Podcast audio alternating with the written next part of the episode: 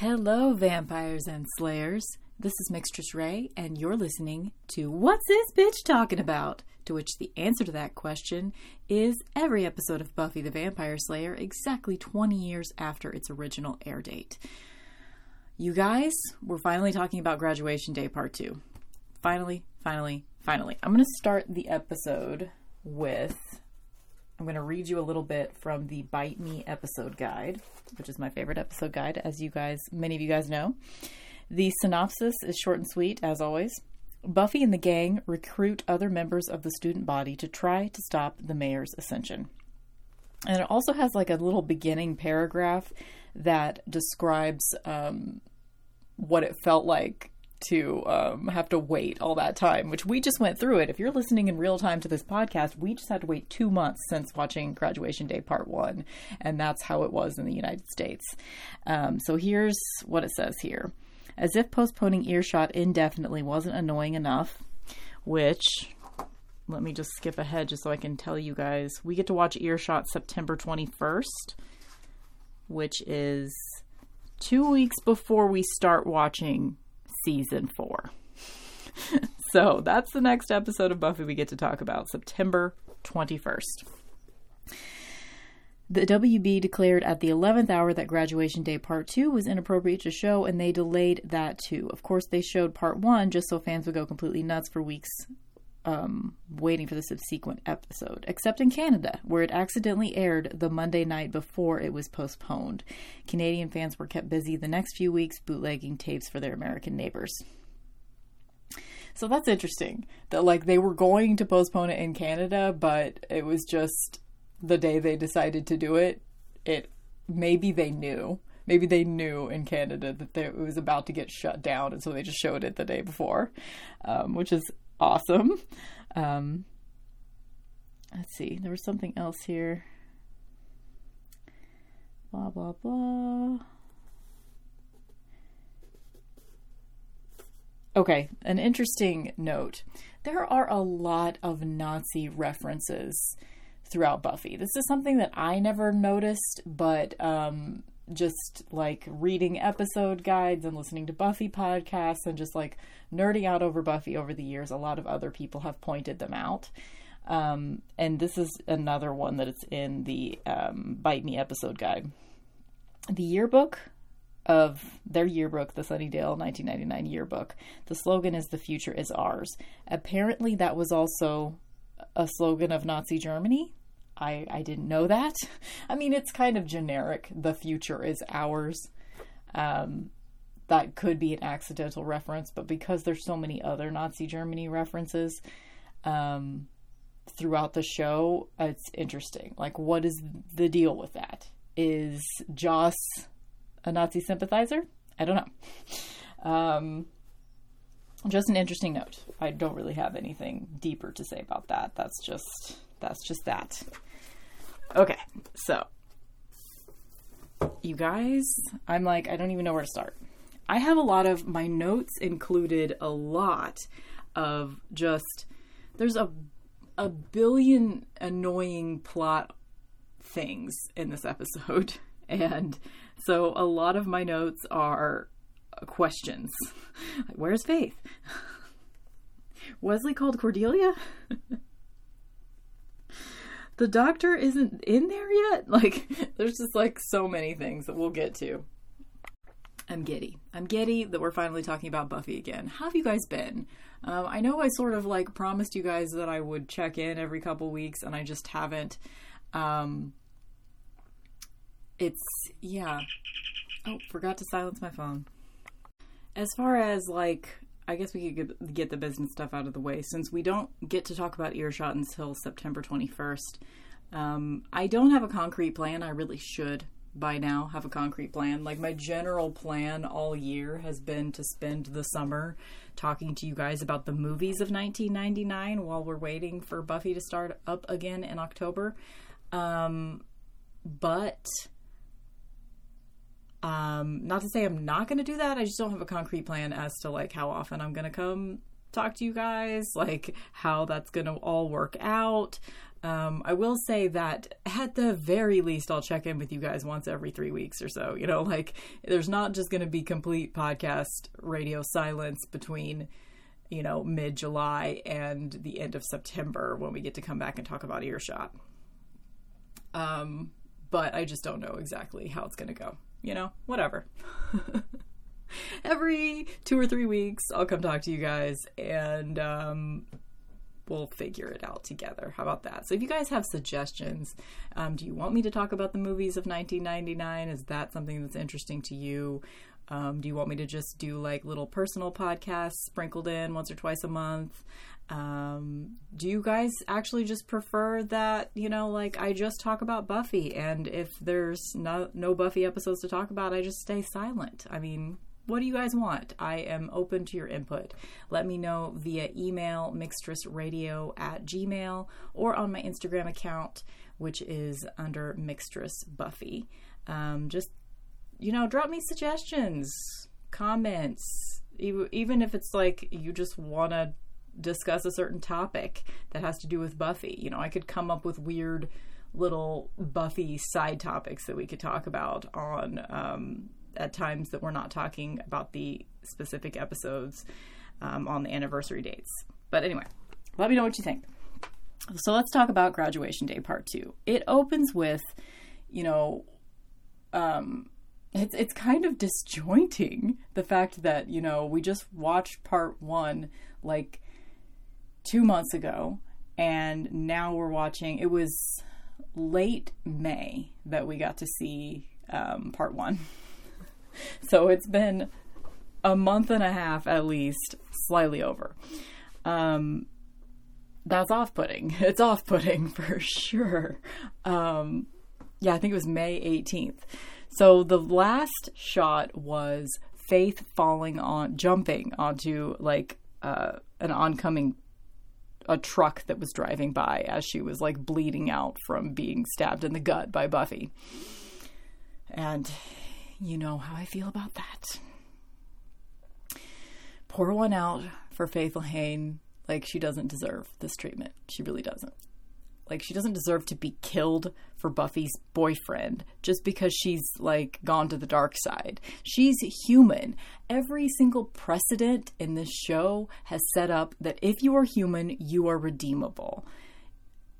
Um, and if you kill a human, you have got some serious ass problems to deal with. But the way that they deal with Buffy, who thinks, she spends like ha- a good two thirds of this episode, half of this episode, thinking that she killed Faith.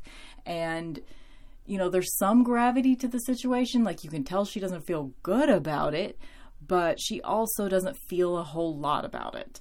And this would be the first time Buffy has killed a human if she did kill Faith. So, you know, I think they didn't deal with that as heavily as they should have. The, this whole thing of her deciding to kill Faith just to save Angel, who is a terrible vampire. You know, like, yes, he's on a path of redemption and we like him generally, but so another thing that, okay, the whole thing is he has been poisoned with a poison that can only be cured by the blood of a slayer, of course.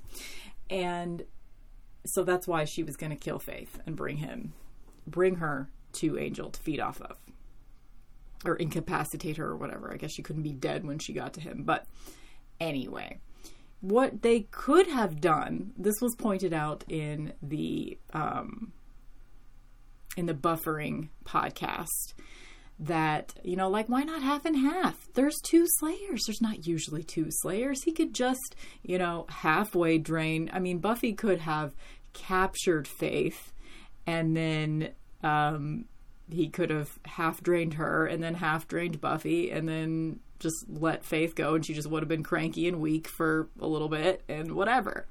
Like, they could have done that.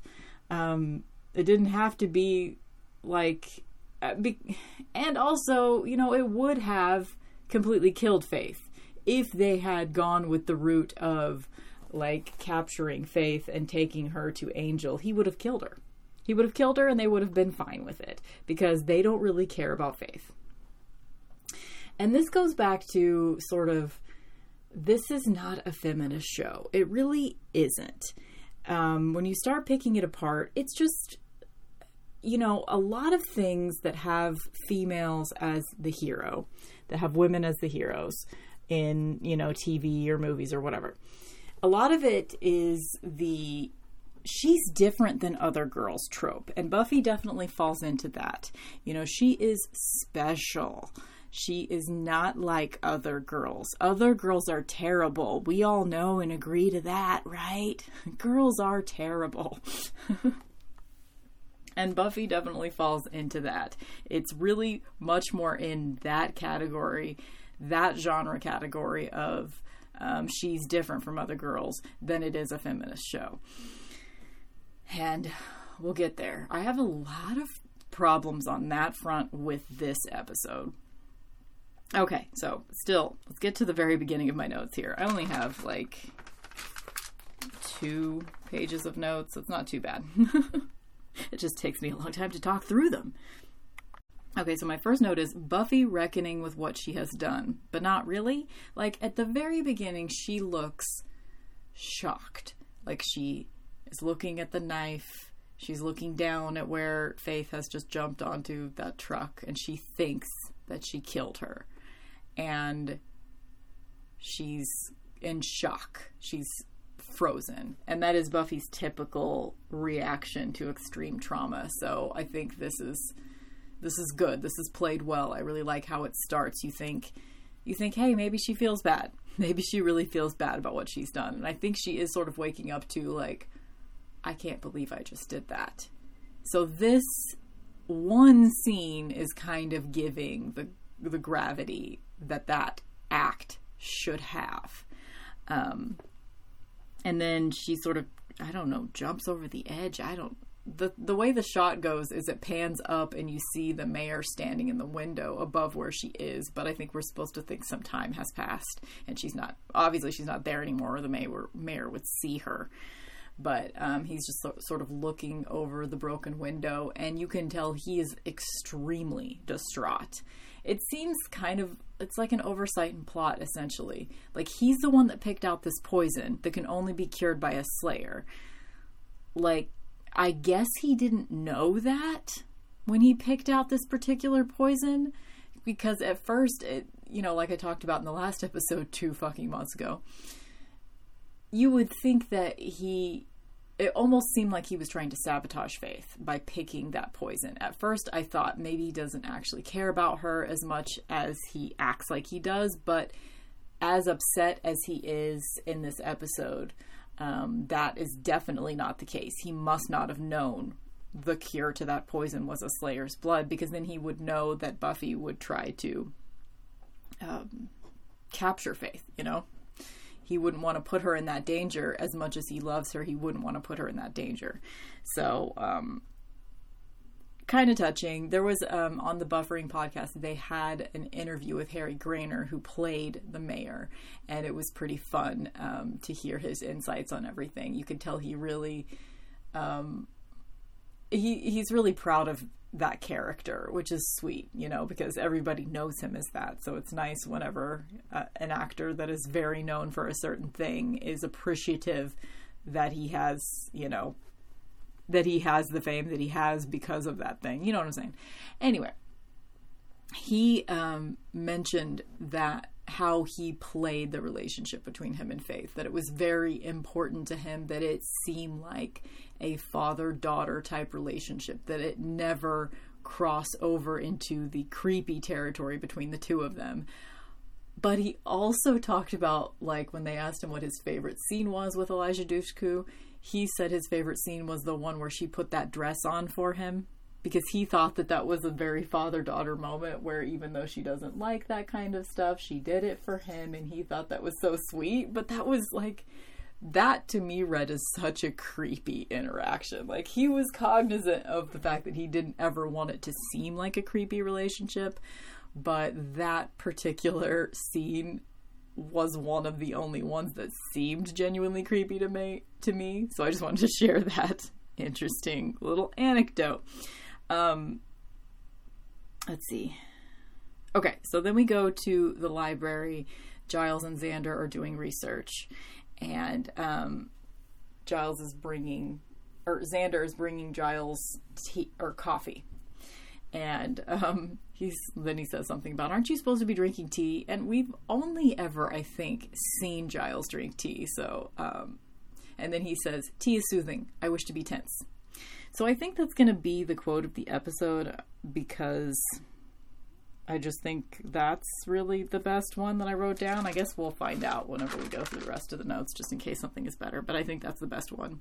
Tea is soothing. I wish to be tense. And then Cordelia comes in and she's like, "What's the deal? Wesley just called me. He's super upset. He says he's leaving town. He says you guys had a fight."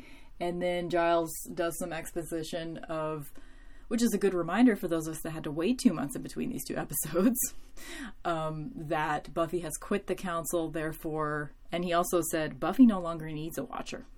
And he says it without any, um, with any, without any wistfulness or anything like that. You know, he's not like upset that Buffy doesn't need a watcher. You know, he does, it's not making him feel like he's not needed, which is a huge psychological plot point that we will deal with in the next season. He will feel very not needed next season, and that will be completely opposite of this moment where he just very matter-of-factly says Buffy doesn't need a watcher. He seems fine with it. It hasn't it hasn't completely hit him what that means for for him yet, um, which makes sense. Um, so yeah, my next note, next note was, Wesley called Cordelia? Like, really? Um, okay. And then I wrote, drink in these last moments in the library, kids.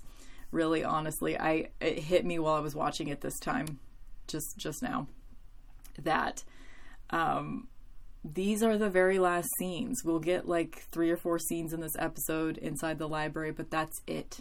That is it. Um, very sad. Um, my next note is, Angel is pathetic. So he's still, you know, dying from this poison. He's still super sweaty and topless and panting. And he thinks that everyone's Buffy, I guess, because he can't really see very well. I'm assuming he's delirious. Um, he's dying. So Angel's still pathetic, just in case you needed a reminder. Um, my next, okay, so it kind of bothered me, all the plot holes and stuff in this episode. Should be noted that this episode was written and directed by Mister Joss Whedon. Like, anytime it's an episode that he is at the helm of, there are less women interacting with each other. There's some sexist bullshit that usually comes out of Xander's mouth, but in this episode, it's Buffy that says the sexist bullshit. Um, there's, like, a lot of pithy one-liners and stuff. That's what Joss Whedon is good at, honestly. He is good at, like, you know, funny dialogue. So, like, I mostly, the episodes that I think are really airtight when it comes to plot and character development and feminism are usually written by Marty Noxon, and it'll have some punch-up by Joss Whedon in the script. So there's like little funny moments here and there. Um, I just think he shouldn't ever be completely in charge. He's too serious and sexist whenever he's the one that's mostly in charge. Um, anyway, that's, that's just what I'm getting from this particular watch through of Buffy. This is the most analytical I've been watching my favorite show of all time, doing it as a podcast for you guys. So, okay. So this is the point where, this is another one. Oh, so Buffy shows up, and Oz and Willow have been watching over Angel. So she shows up at Angel's house, and she like relieves them, and they're expecting her to come back with Faith. You know, because she said she was going to go get Faith and feed Faith to Angel. And everybody's okay with that, which is another thing that bothers me. They shouldn't be okay with that. At the very least, Giles should have been like, well, you know, I know that Faith has gone to the dark side and everything, but do you really want to live with that guilt? Like, even that. I guess, was it Xander that said he didn't want to lose Buffy? Yeah, he was the only one that tried to talk sense into her, because she was gathering weapons to go kill Faith in the last episode. It seems like it was so long ago, you guys. Maybe it was even like before some other battle, but I think it was that. I think she was getting ready to go kill Faith, and, and Xander was like, I don't want to lose you. And she's like, I'll be fine. And he's like, that's not what I mean. That was really the only time somebody tried to talk any sense into her, and I think there at the very least should have been a conversation from Giles of him saying, hey, are you sure you want to do this? I know you love Angel and everything, but he's still a very much worse being to be on this earth than a Slayer that's just recently gone to the dark side and could maybe still be redeemed, you know? Didn't Buffy say, like, five episodes ago that she wasn't going to give up on Faith? Wasn't that a thing that came out of her mouth? And then right after she said it, she immediately gave up on Faith? Uh... So anyway, she shows up and she's like, she relieves Oz and Willow, and she's like, I want to be alone with him. And when she comes back without Faith, when they all knew she was going to get her, wouldn't they automatically know that Buffy would be about to offer herself to Angel? Wouldn't they know that? Don't they know her well enough? But they were just like, okay, see you later, bye. And then they were shocked later. So, yeah. And I also just didn't like how they were all like, where's Faith? Didn't you uh, kill her ass? Like, of course they didn't say that, but like, didn't you, uh, weren't you going to go get her so she could be food? Like, where is she? God. Okay. So, um, also my next note was, Angel immediately thinks of killing Faith? Out of character. So, like, Buffy's sort of trying to get him to drink her. And he, he says to her, whenever she gets there, that he was waiting for her, that he's ready to go. You know, he's like, I'm I'm about to die, but I was going to wait until you got here because um, I wanted to say goodbye or whatever. Now he wants to say goodbye. Later, he's not going to want to. We'll get there. So, and he's like, I'm ready to go. And um, Buffy says, drink me. And then he she tells him that the blood of a Slayer is the only thing that's going to save him. And his immediate thought is, Faith. Really? That's so not like Angel. Angel wouldn't... Angel's always been, when he's ensouled anyway, there's not a single person he would take advantage of for his own gain. I mean, that's like the one really redeemable thing about Angel, is that he will sacrifice himself for absolutely anybody. And he, in particular, has extra empathy for Faith, characteristically, out of everyone else, because he kind of understands her trajectory in life. He would not suggest that. That is out of character. It's almost like Joss just like blew in at the end of the season to like, you know, do some shit, and he hasn't been around and he doesn't remember what kind of fucking character Angel is. Like, really? That pisses me off. That's one of the big things that pisses me off in this episode, that's like a plot hole thing.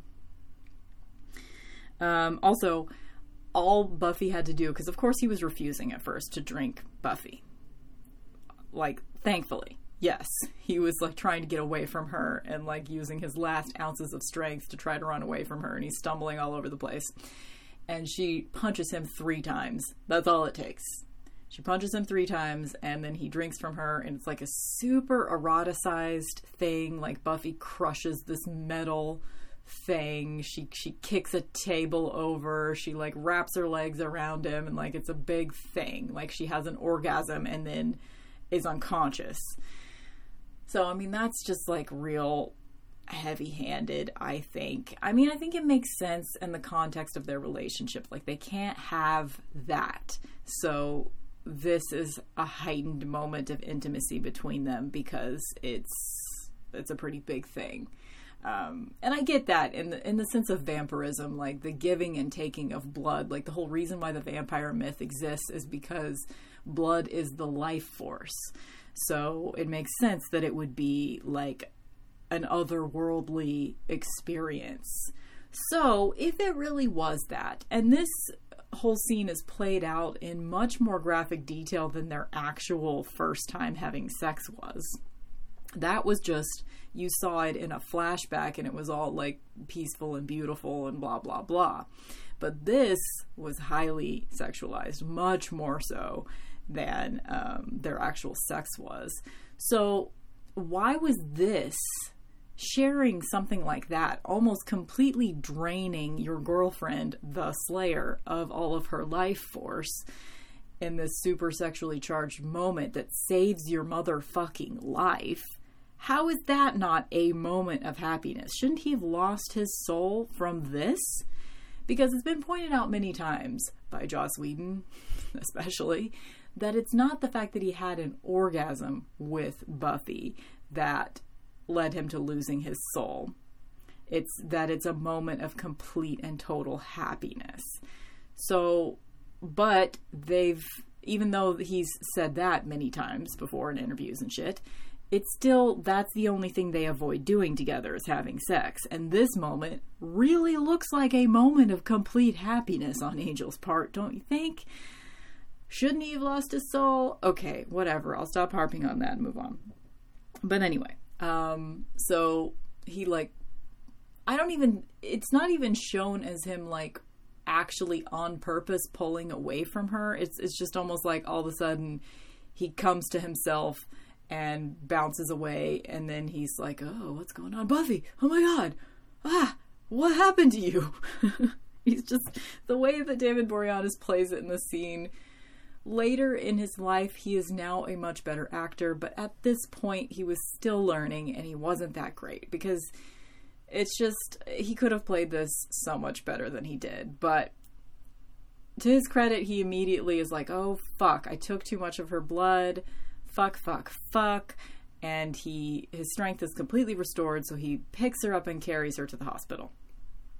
And um, when we get to the hospital, we see that the mayor is there. Buffy and Faith are in adjoining rooms. Um, Buffy is unconscious from the blood loss, and um, Faith is in a coma.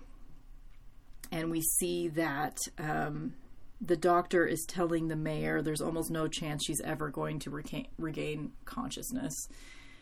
Um... And, you know, she's all beat up and she looks so small. Um, and it's heartbreaking to see Faith in the coma. And the mayor's like looking at her and he's, he like brushes his hand across her face or something. And you can tell he really cares about her. You know, you can tell that it's, it's not reading as creepy at this moment. He cares about her and he feels awful. Um, and he, he says, it's your day. And that's just the sweetest little moment. Like, what does his ascension really have to do with her? Nothing, but like, he wanted her to be there and he, he cared about her so much.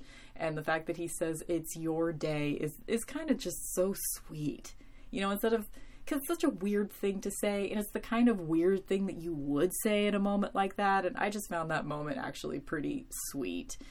Despite the fact that I have no father figures of my own to have, like, normally this kind of shit doesn't affect me, you know? Um, but anyway, that was a sweet little moment. And then right after he says that, he overhears um, a nurse comes into the room to talk to the doctor that has just talked to the mayor that's still standing in the room. And, like, says, there's another young woman that's just brought in, severe blood loss, blah, blah, blah, blah, blah. And then the doctor's like, I'll be right there. And then then the shot goes to the mayor, who walks through the adjoining room and just like immediately walks up to Buffy, and no one's in the room with Buffy at that moment, which is another point of like, okay, if they're if she's just in the next room and a nurse just came to get the doctor to come help her, what the fuck? Why is he not there? Why did he not go? Because he just said, I'll be right there, and then you don't see him again. Like, did he not just walk to the next room to help her? I don't know. Whatever. Okay. So then the mayor just, like, you know, in a moment of, like, not even thinking, you know, he loses his shit and he starts suffocating Buffy. And a nurse notices first and she just tries to pull him. Sir, what are you doing? And then Angel comes in and, like, pulls him off of Buffy and, you know, whatever. So he saves the damsel in, distra- in distress. Great. Um, another thing, why did why did they not call the cops? Because like then there's like this little altercation where like basically orderlies and nurses have to intervene because Angel and the mayor are fighting. Right after he tried, the mayor of Sunnydale, wouldn't they all recognize him, was trying to suffocate one of their patients. Wouldn't they like call the police? Wouldn't there be something? But no, of course. There's not time for that. There's not time for plot points to make any goddamn sense whatsoever. Whatever. Um, okay. Da, da, da. Oh, and Angel. This is another just like, oh, nail in the coffin of everybody just shitting on Faith. Um, the mayor says something about, like, did you see what she did to my Faith? Blah, blah, blah. And Angel says, hadn't made plans to weep over that. Really? You hadn't? Like, really? Really, Angel? Really? Really? That's just so creepy. Okay. And then there's this moment in the hallway. So Angel goes out into the, when everybody else gets there, because he has called everyone else. Um, Xander, Willow, Oz, and Giles all show up, and Angel's like, she's okay. She's, she's, she's going to be fine. She's going to wake up. It wasn't too much blood. And like, they're all like, what's going on? What'd you do, Angel? And Xander gets confrontational. And this is one of an isolated number of moments where Xander gets real confrontational with somebody, and I don't think he's being an asshole. He's just being real, because he says something like, oh, so at the first sign of trouble, you drained your girlfriend of her blood? Sure not going to miss your ass, you know, kind of thing. I'm paraphrasing heavily, but um, I think he's completely right in this instance, so points to Xander on that. Um, oh, my next note was, did Joyce actually leave town? I mean, they don't even mention her, so she's not around. She probably actually left town when Buffy asked her to. Um, okay, then we get to the most important part of the episode, which is the dream. So we go into Buffy's dream at this point. She's still unconscious, and her and Faith are sharing a dream. I fully believe that the two of them were having this dream together, because they're both Slayers, and Slayers share prophetic dreams. It even goes so far as to they dream about being the other Slayers, so they sort of have the knowledge of the entire Slayer line is sort of imparted to them with their dreams, and sometimes their prophetic dreams as well. So I fully think that they are in each other's dreams. It's not just, you know, Buffy is dreaming about Faith. They're in each other's dreams right now. Faith says some pretty, like, like real things that are portents for the future of the series, which we'll get to here in a second, but just to set the scene. The the dream is in Faith's apartment, and she is packing up her things. Um, the window has been repaired, I think. I don't think it's broken still. Actually, I can't remember. I can't remember if it's broken or not. But Faith is sort of looking out the window of her apartment, and it's right in front of the Sunnydale sign, and she says something like, are they ever going to fix that? Because, like, the whole sign is messed up except for the sun, just S U N. So I don't know if that's important or not, but just, you know, symbols. Also, there's like a stray cat in the room, which Faith never had a cat, but um, the cat sort of like fades and turns into Faith. So it's obvious that the stray cat is supposed to be Faith. Um, very symbolic, right? um, so, and, and all her shit's just sort of packed up around the room and everything. And at one point, Buffy says, there's something I'm supposed to be doing. And Faith says, oh yeah, miles to go. Little Miss Muffet counting down from seven three oh. It's my head. A lot of new stuff. So Faith in a coma state is apparently, she's been hit with some extra sensory knowledge. Um, so she knows, um, obviously spoken in riddles, Um, Little Miss Muffet, for some reason, some of my books, I can't remember which one it was, I think it was Why Buffy Matters, uh, mentioned that Little Miss Muffet was later, at, at some point, Dawn is referred to as Little Miss Muffet. Um, and then the counting down, which she'll be there in a year, miles to go, Little Miss Muffet, counting down from seven thirty. seven thirty is a year times two. And if this episode had aired when it was supposed to, uh, to air, it would have been almost exactly two years before Buffy um, sacrifices herself at the end of season five. So, um, everybody pretty much agrees on that point, that seven thirty is because they already knew that they were going to kill Buffy two years later. It's also possible that they didn't know that, and that's just a coincidence, because there's a lot of things in the Buffy fandom that's like, yeah, well, obviously they were referring to this and blah, blah, blah, blah, blah. And Joss Whedon has, like, pretty much directly said, um, actually, we didn't know what the fuck we were doing. It just happened to work out that way. Y'all are smarter than we are. So, um, probably true. But that's pretty cool, and it has been kind of a precedent. It's something we've seen before, and we will see again. When it comes to dream sequences on Buffy, they're usually very symbolic, very meaningful. Um, it's one instance in which everything is very well thought out. Like, stuff that happens in day-to-day episodes of Buffy, not that well thought out. Like, as you can see, I pick apart almost every instance of plot in this episode, but the dream sequence is beautiful and perfect. I would really like, I think I've said this before, um, and I haven't ever looked for it because maybe somebody's already done this on YouTube. I'd love to see a supercut of just the dream sequences of Buffy in chronological order. So if you guys know of that, send me the link. I would love to see that. Um, I might even just have to do it myself if it doesn't exist. I don't even know how to edit that kind of shit, but I'll, I could figure it out for that and do it, because um, I think that would be really cool to watch um, over the course of the whole series. Like, how long would that be? Like two-ish hours long, maybe? Um, it could be like movie-sized. Um, of just dream sequences of Buffy, I bet you would give get kind of a decent view of the series that way. I mean, there's a lot of dream sequences of Buffy that are just short little, like, quick cuts of, like, Buffy dreaming about something terrible that's going to happen in that particular episode, and it's not super meaningful as, like, a dream sequence like this. But I don't know, I just think that would be really cool. Anyway, um I forget to actually, like, look for that stuff later. I just think about it when I'm talking to you guys, and then and then I forget. Okay. So, let's see. Where are we? Okay. Here's where we get to, for some reason, and I've seen the whole series of Buffy. I've seen all the way through probably five, six times in my life. Who knows? Maybe more.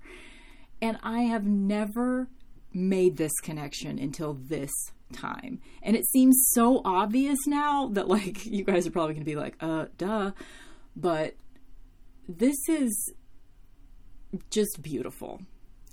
So at during the dream, Faith, okay, so Buffy's like, who's gonna take care of all this? Like, what are you gonna do with all this stuff? You know, like, Faith is packing up and she's leaving. You know, she doesn't need all that stuff anymore um in her apartment or whatever, and metaphorically and all symbolically and all that. And Faith says, um, not gonna, you know, it's yours. You get to take all this baggage. You know, you fucking put me in this coma, so you get to deal with all of my baggage.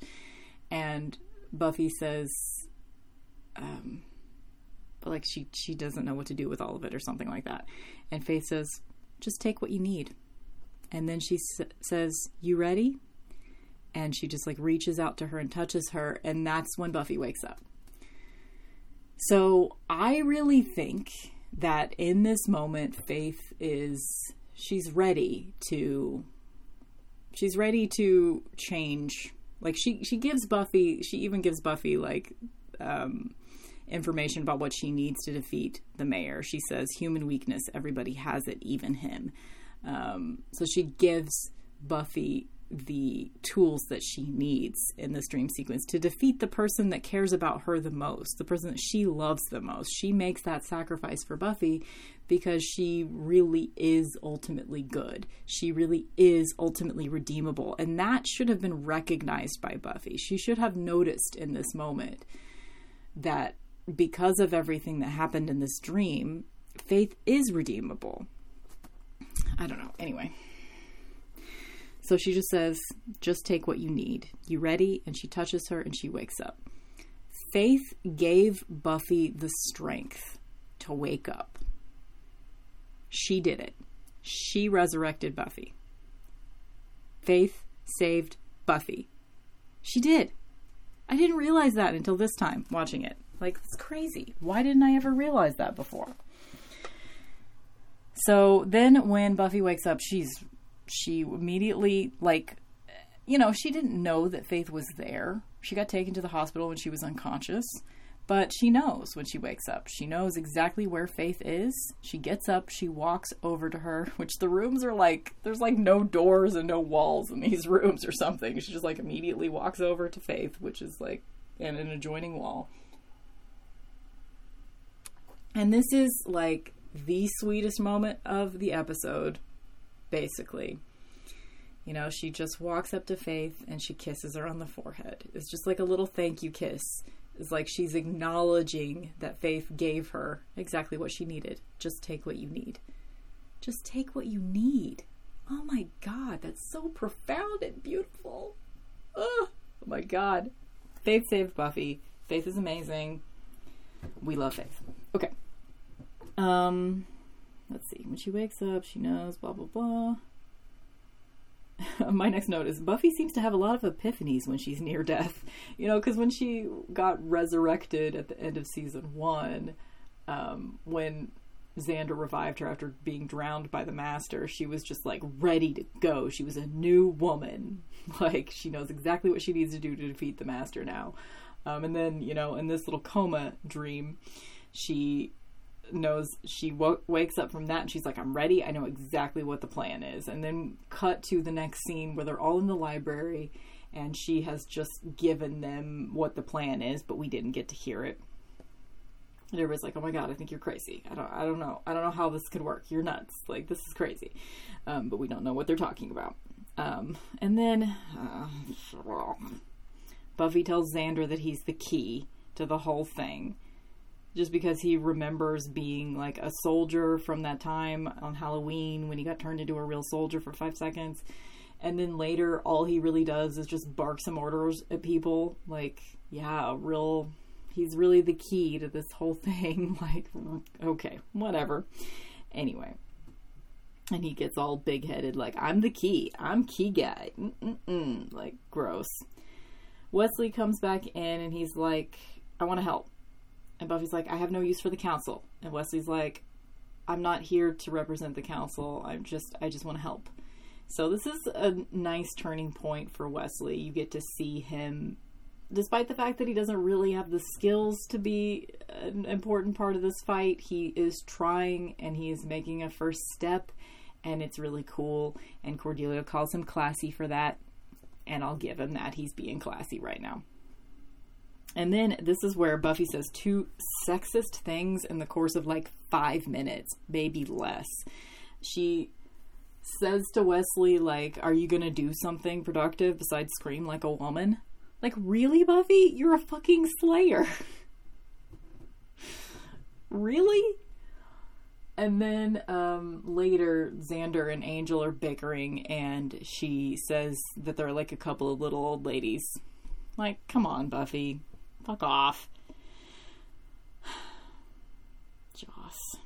Joss motherfucking Whedon. Okay. Um. Oh, this is my next note. Um. So you don't know what they're doing yet, but in the next few scenes, you see them, like, clearing out the library. They're, like, packing up books. Which, first of all, I want to say, I really love this plot point. I love that they don't... Because in the past, they've been negligent enough that they would do a thing like blow up the library without showing you that they took the books out. And, um, and then later Giles just has all of his books magically. But they actually have, you know, a couple of scenes showing people packing up the books.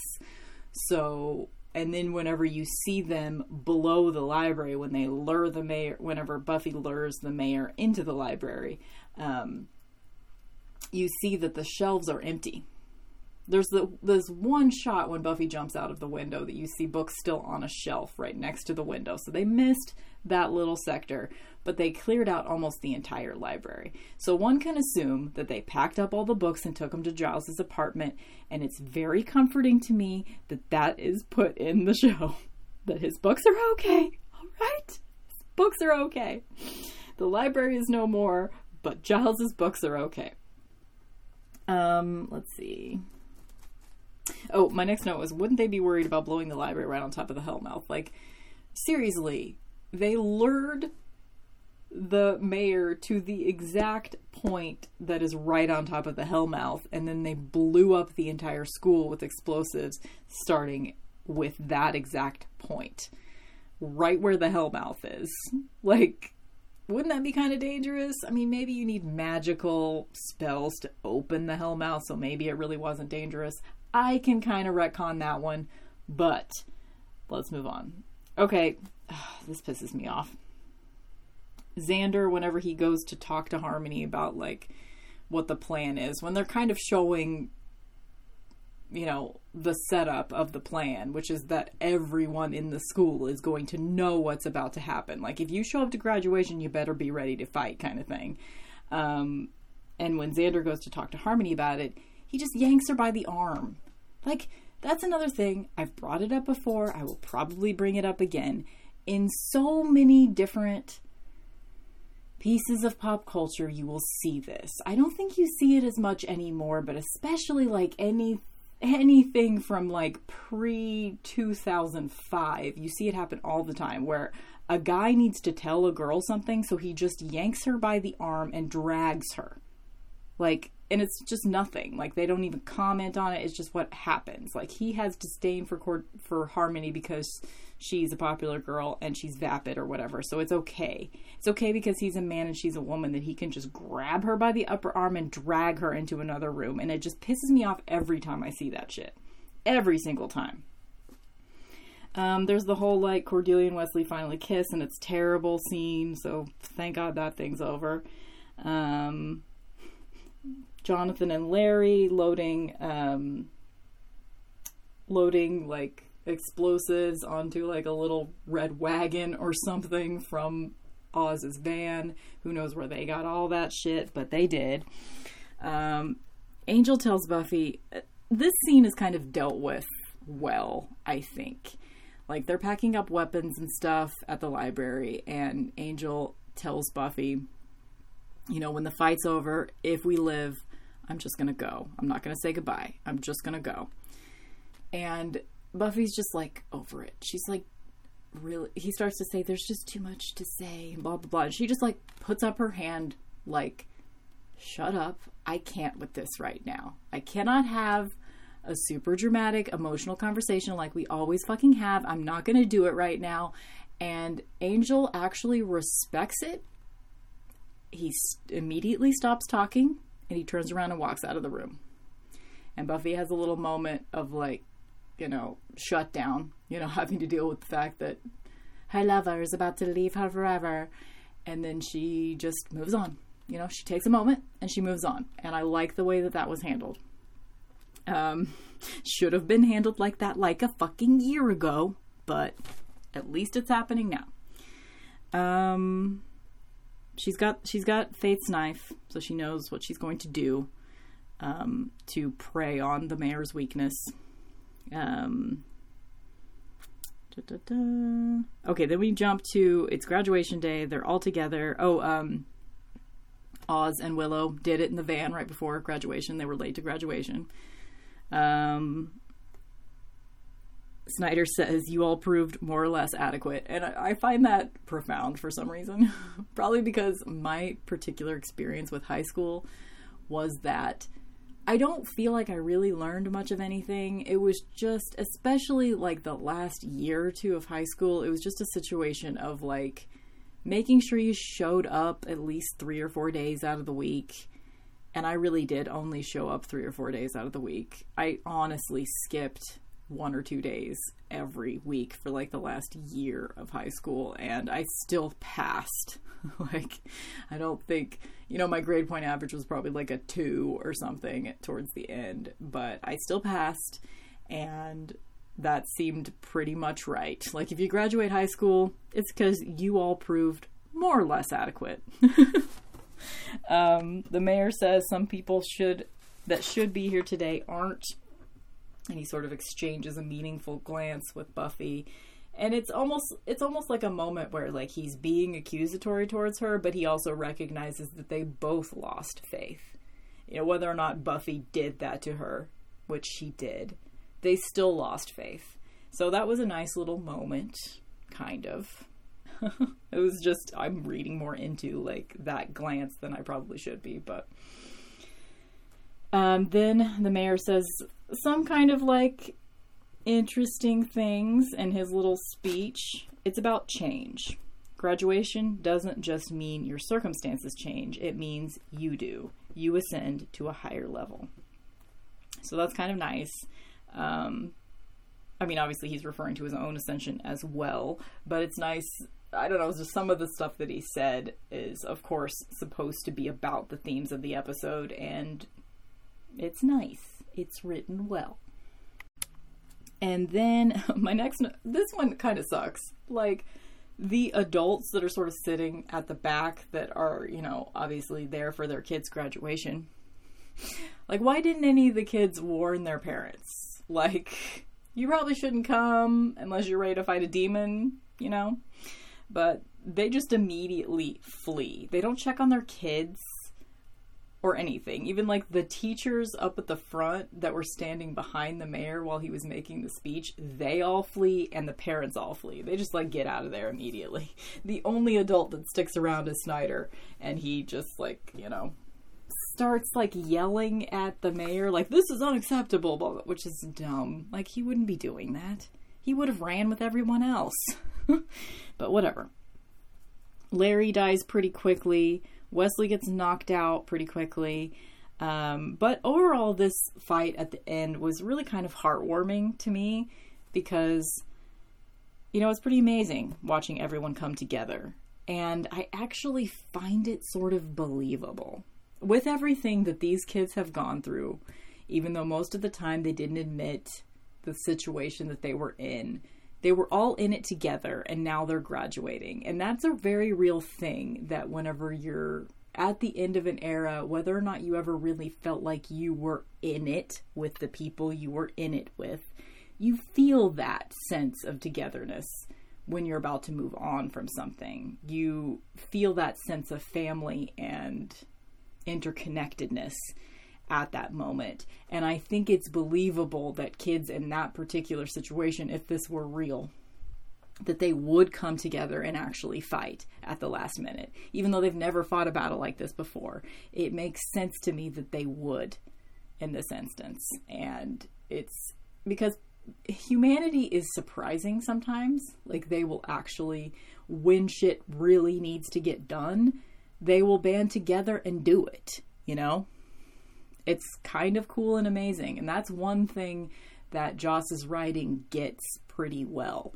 Um, that sort of like hope in a hopeless world thing. He knows how to write that shit pretty well. And I, th- and this is a testament to that for sure.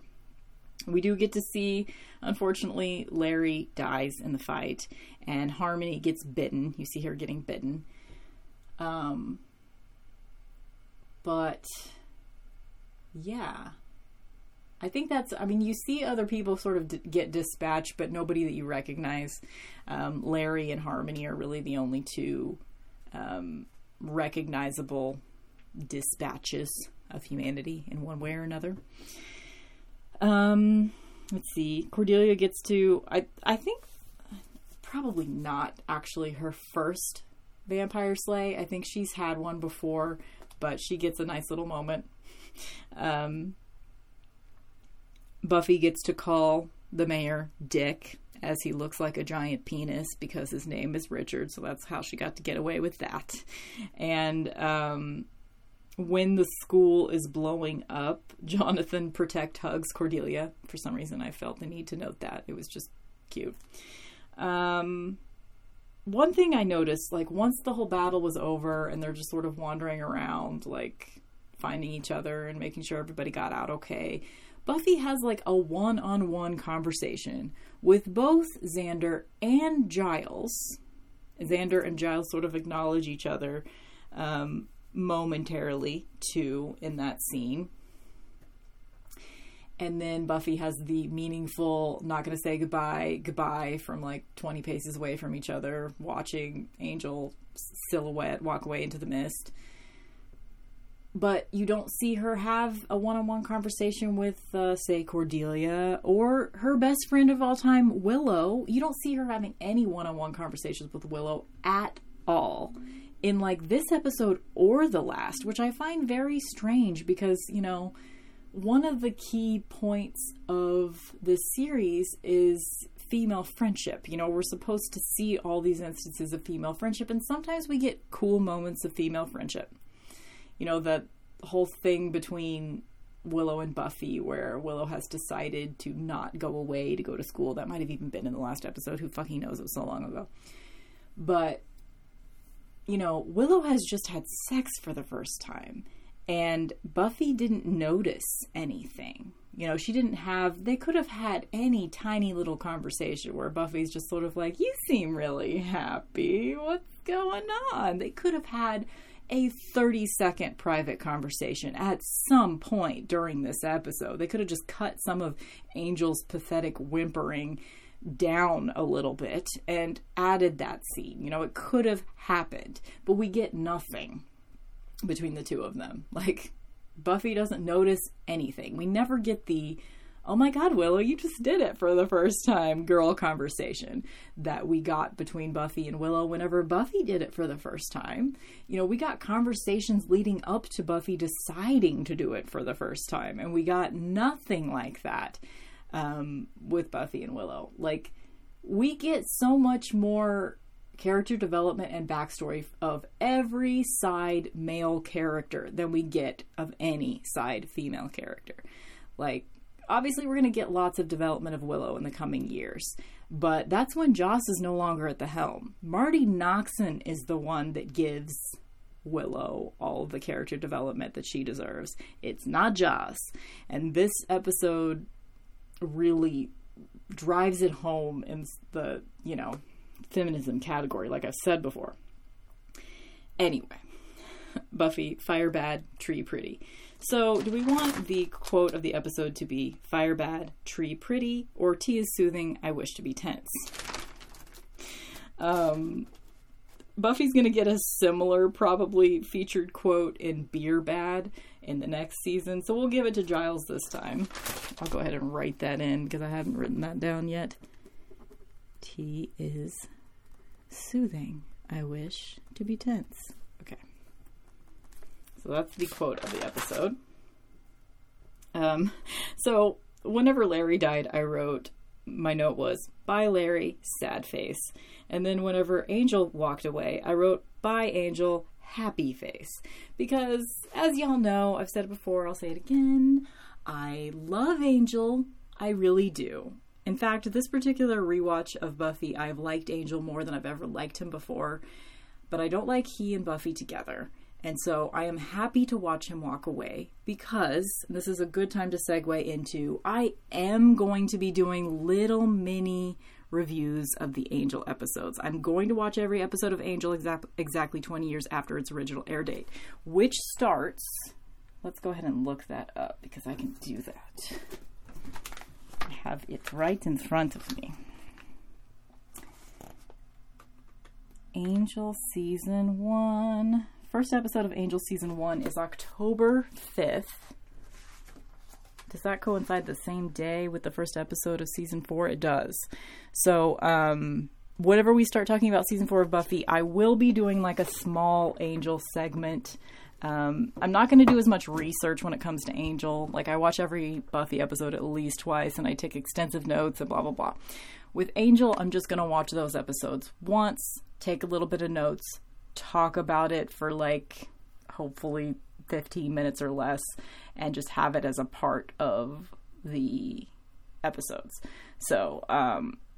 I'm hopefully I'm not going to get too in-depth on the Angel episodes. There will be some Angel episodes. Anytime there's a crossover, anytime Faith is in one of the Angel episodes, um, I will be, I will probably have separate episodes talking about those, but for the most part, I won't be talking about Angel extensively, but this is the last time we have to see him until October fifth. Actually, not true, because he's probably in the Earshot episode that we talk about in September.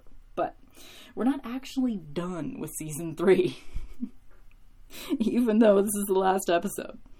Um, Oz points out when they're all together at the very end, um, everyone but Giles, he says, "We survived." And Buffy's like, "That was a hell of a battle." And he's like, "No, not the battle. High school. Let's take a moment. We're taking a moment." And they all sort of look off into the distance for like two full seconds, and then they just walk away, and that's the end of the episode. Um, and then it pans to the like little shot of the yearbook that says "The future is ours." Um, oh, I just wanted to note, when I was doing in research mode, um, somebody referred to the mayor as the snake, Mister Patriarchal Phallus nineteen ninety-nine. So I just thought that was funny. I also wanted to share, let's do like the ratings for the episode, and then I'll share with you some stats that I collected from the season. My, um, y'all like to know, I like to pick an object from each episode that I will pluck straight out of the episode and keep for myself for all time. This episode, I decided to pick the library, because it is the best set piece in the history of Buffy, and we will never see it again. There's some good ones in the future, like I like the magic box set piece. I love Giles's apartment. I always have loved Giles's apartment. It's one of the best places ever to be, and I love it. But nothing really trumps the library for me. The library is the best. So since this is the last time we will ever see it, My, okay, if I were a rich person, I would probably not want to have like a big house, but I'm pretty sure I would want to have like a little side house or something. Like, the only thing I would spend huge amounts of money on, number one, I would have a clawfooted tub, and I would have a bathroom that's exactly the way that I want it. So, but that wouldn't be hugely expensive, because I don't like want a huge bathroom or anything. I just want a claw-footed tub and some nice tile on the floor and on the walls. That's it. That's all I want. It doesn't have to be huge. Maybe double sinks, because it would be great if I could have my own sink. But anyway, what I would spend my my money on if I had infinite resources, I would create an exact replica of the library, of the Sunnydale High School Library. Um, because I love it. I love how there's that little half floor, and you could just get lost in the shadows and the stacks up in that little floor, and how it overlooks that table, and how it has the little office. You know, I would have my office where Giles's office is, and even like the book drop is silly, but I would get, that's what I would do. If I had all the money in the world, I would make myself an exact replica of the Sunnydale Library. Um, I've worked in a library for fifteen years. It it doesn't look anything like that. Um, even before we, we have a new building um, that was just built in the last couple of years. But even before that, um, our building that was built in the early eighties didn't look anything like um, that library. But that kind of library is just the, I don't know. It's just, I don't even have that many books. I don't even care that much about having that many books. Maybe what I would do is I would have a library built. Yes, this is what I would do. I would have a library built to the exact specifications of the Sunnydale High School Library, and I would just have it be a public library. So it wouldn't be just for me. I might have it, so since I'm completely funding it, I would get to choose the hours. I might have it like closed pretty early in the day, and I would have access to it at all times. You know, that kind of thing. Maybe I'm the only librarian. Ooh, that's it. I would create my own replica of the Sunnydale High School library, and I would be the librarian. I would be open whenever the fuck I felt like it, and I would have my office where Giles's office is, and maybe I'd hire a couple of people to work the circulation desk so I didn't have to do it. Um, it would just be a small library. Obviously, that wouldn't be a library that's like a huge public library. It would just be like a small research library or something. Public research library. Like, I wouldn't be like keeping anybody out for any reason, unless they're just assholes. Assholes can stay out. Yep, that's what I would do. That's what I would do. So that's my coveted object of the episode. R I P Sunnydale Library. You guys, let's take a moment. We're taking a moment. Moment's over. Okay. And the quote is, "Tea is soothing. I wish to be tense." As I mentioned before, the outfit of the episode, both of the outfits that Buffy wears in this episode, I think are symbolically significant. At the beginning of the episode, she's still in the red leather pants.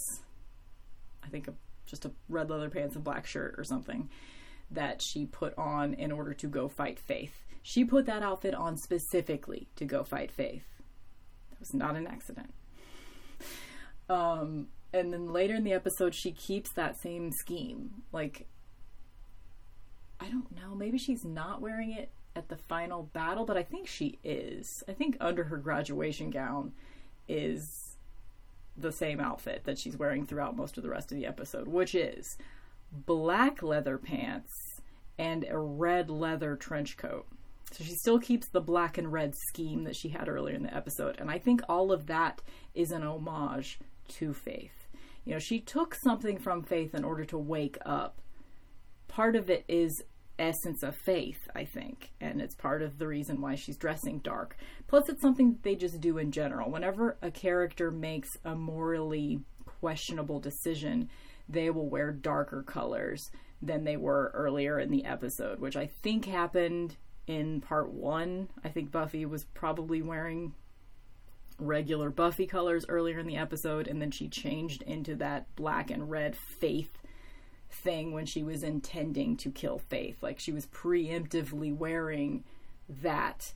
Um, I just love it. I just love it when fashion is symbolic in pop culture. It makes me so happy. And I also love seeing Buffy in black and red. Like, of course, I love seeing Buffy in her signature Buffy blue. But um, the second best choice for Buffy colors is black and red. And I love it. She looks great in red leather. Like, yes. Love it. Um, M V P of the episode, y'all aren't going to be surprised. It's Faith. She saved Buffy's life, despite the fact that Buffy tried to end hers. Love you, Faith. Can't wait to see you next season.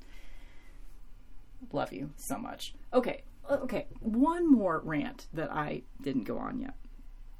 Okay, so Faith is in a coma.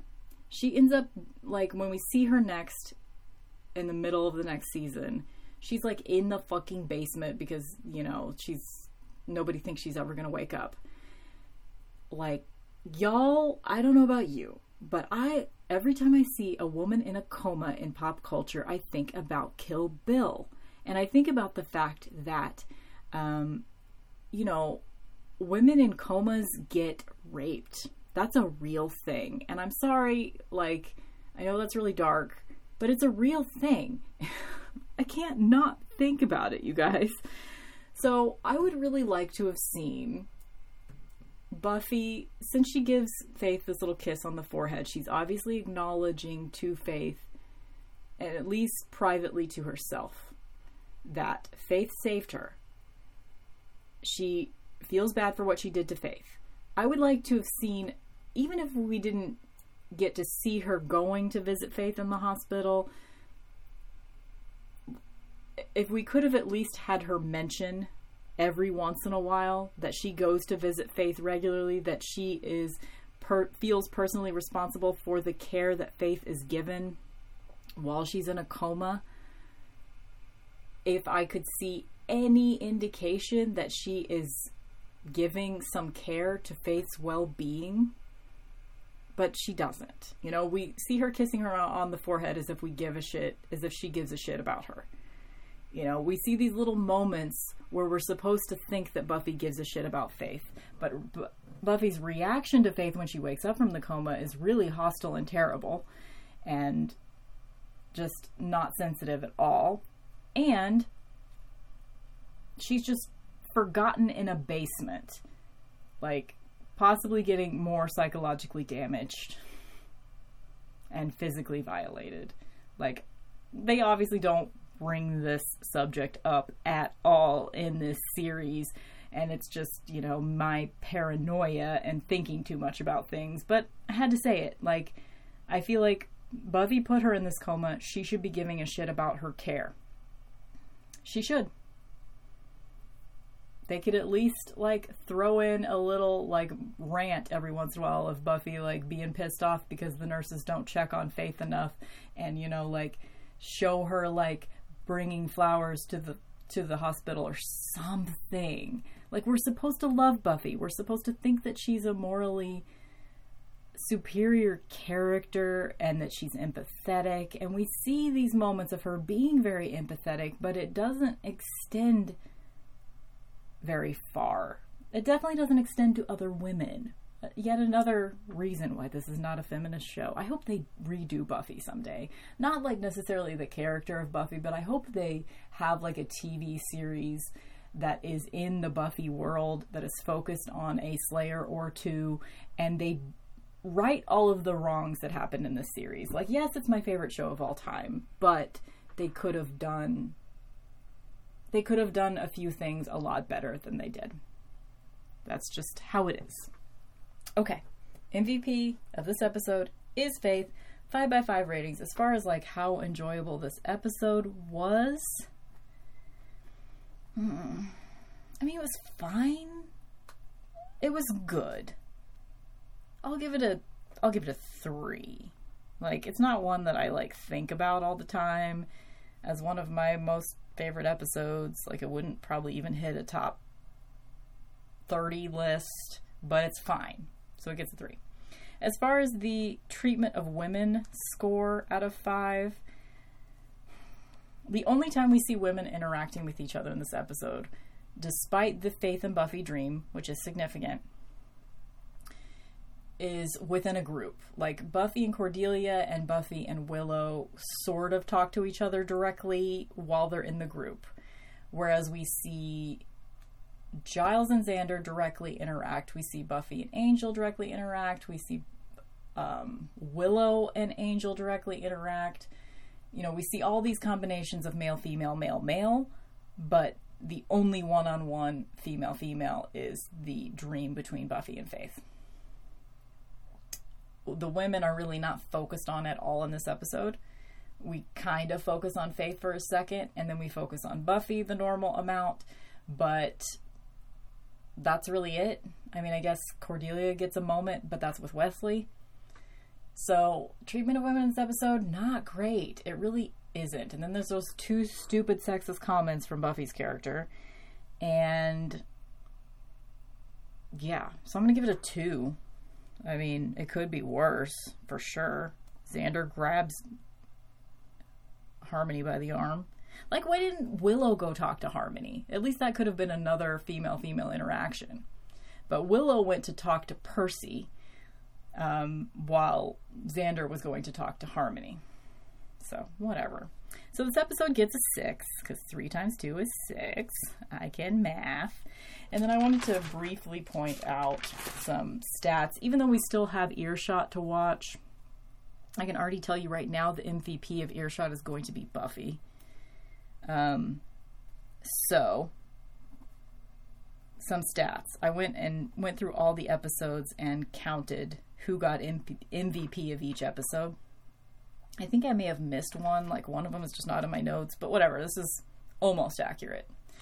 So M V P, the winner for season three is Giles. He got seven M V P nominations.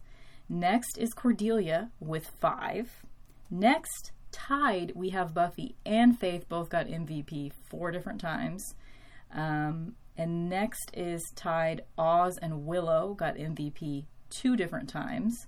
And then um, the triad of Joyce, Ethan, and Angel each got M V P once during the course. And this doesn't add up because some of the episodes uh, I gave it as a tie, so I just counted one per each whenever there was a tie. So um, winner of M V P for season three is Giles. I don't think I have done this with any other season, so I might have to go back and do that. Um, but I think that's a fun stat to take. Um, and then I'm going to do like an average rating, but I'm going to wait until I know what my rating for Earshot is before I do that.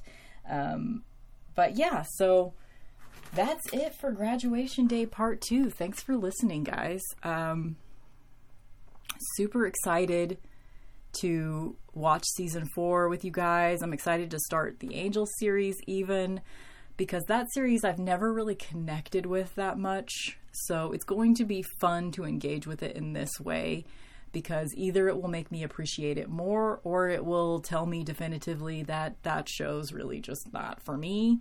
We'll see. I know there's going to be a lot more moments in the Angel series that are going to piss me off than in the Buffy series, because Joss Whedon has a lot more to do with the Angel series, because let's be real, he cares more about men than he does women. Even though his whole career is based on the fact that he, you know, acts like he's a feminist. Whatever. And created Buffy, which is this great character that we all love. Of course, he gets props for that. But...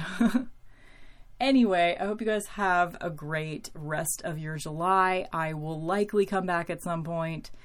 If not in this month, I will at least come talk to you once or twice in August. Um, again, let me know if you want me to review movies of the year from nineteen ninety-nine, um, or if you want me to talk about other things. Like, what do you guys want to talk about? Even if we just do, like, some listener mail episodes where you let me know different topics of Buffy that you want to riff on. I mean, this is not a spoiler-free podcast, so we can talk about anything that hasn't happened yet or anything that's already happened, or it doesn't matter. We can talk about Buffy books and comics and um, fan fiction. Let me know your favorite fan fiction. I would love to read some of that. Um, I've just never really dived totally into that. But... Um, Dove, dived, I don't know. Anyway, I hope you guys are having a great summer. Um, I will see you next time. Bye!